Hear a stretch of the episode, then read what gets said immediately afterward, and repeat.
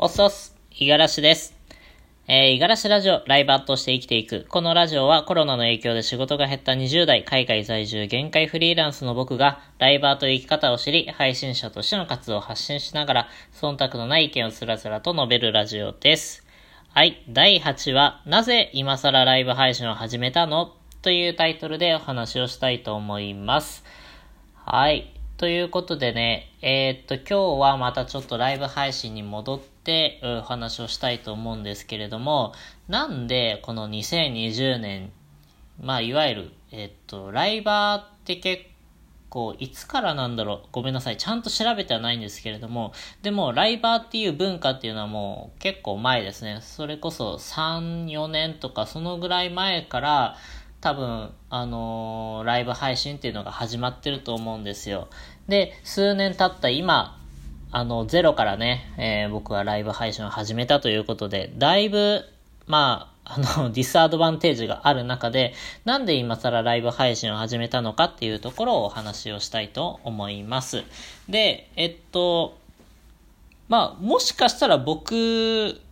のこのラジオでライブ配信っていうのを知ってもらってる人もいるかもしれないので、ライブ配信って何かっていうと、まあ、あの、ストリーミング機能を用いて、えー本当にリアルタイムで、えーその、配信者と、えー視聴者さん、視聴者さんが楽しめるような空間ですね。えーまあ、配信者側が、え何か声をかけて、それに対して、えーリスナー側はコメントを打って、えリアクションを、まあ、いわゆるコミュニケーションを取る、えキャッチボールをするみたいな、え文化になっているかなと、まあ、僕はざっくりそう感じてますね。で、もともと、まあ、ライブ配信っていうのは知ってはいたんですけれども、より身近になったのは、本当に僕が海外に出てきて、で、えっと、実は、あの、この海外にいる間にですね、あの、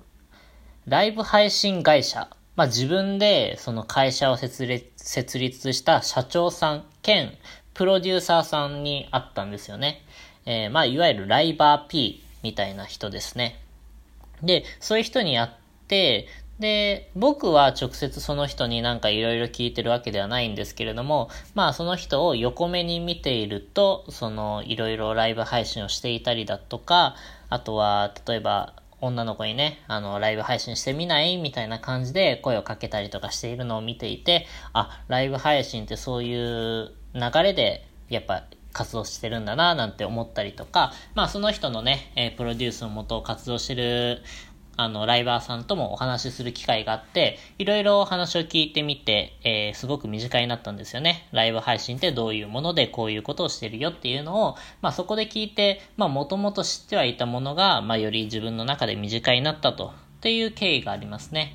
で、えっと、まあその人たちはね、まあいわゆるポコチャとか、17ライブとか、あとはビゴブログ、ビゴライブかなっていう風に、あのー結構有名な、あの、ライブアプリを用いて、あの、発信をしてるライバーさんたちだったんですけれども、僕はそこをあえてやめたんですね。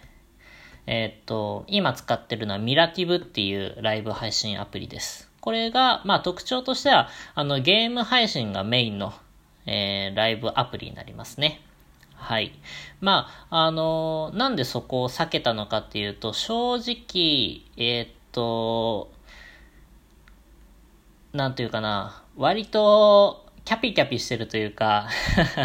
女性だったら本当にもうね、あの、可愛くて、あとはお話が上手で、あの、ちょっと見たんですけれども、あの、ギフト送ってね、みたいなのをうまく言える人が結構ぐんぐんぐんぐん上がってるような印象で、まあ、男性ですし、まあそういうのはまずできないと。で、男性の方も見ると、まあ男性でね、そういうのをうまくやってる人がいたりとかもしましたし、あとはとてもね、お話が上手な人とか、まあそういう人たちね、ちょっと勝っていけるかっていう自信がなかったっていうのも一つありますし、あとは、あの、まあ、単純にですね、えっと、顔出しをすると、別に出すことには抵抗はないんですけれども、えっと、出すとね、出して、まあ、知人とかにバレると、な、バレたりとか、知人の人とかに、あの、こういう活動してますっていう風の公にすると、結構ね、なんか、その人たちが見てくれてるって思うと、なんかちらつくんですよね。あの、わかるかなこの感覚。その人たちに見られてると思っちゃうと、あの、言葉をなんか変えちゃったりとか、そう、あの、忖度が入っちゃうんですよね。うん。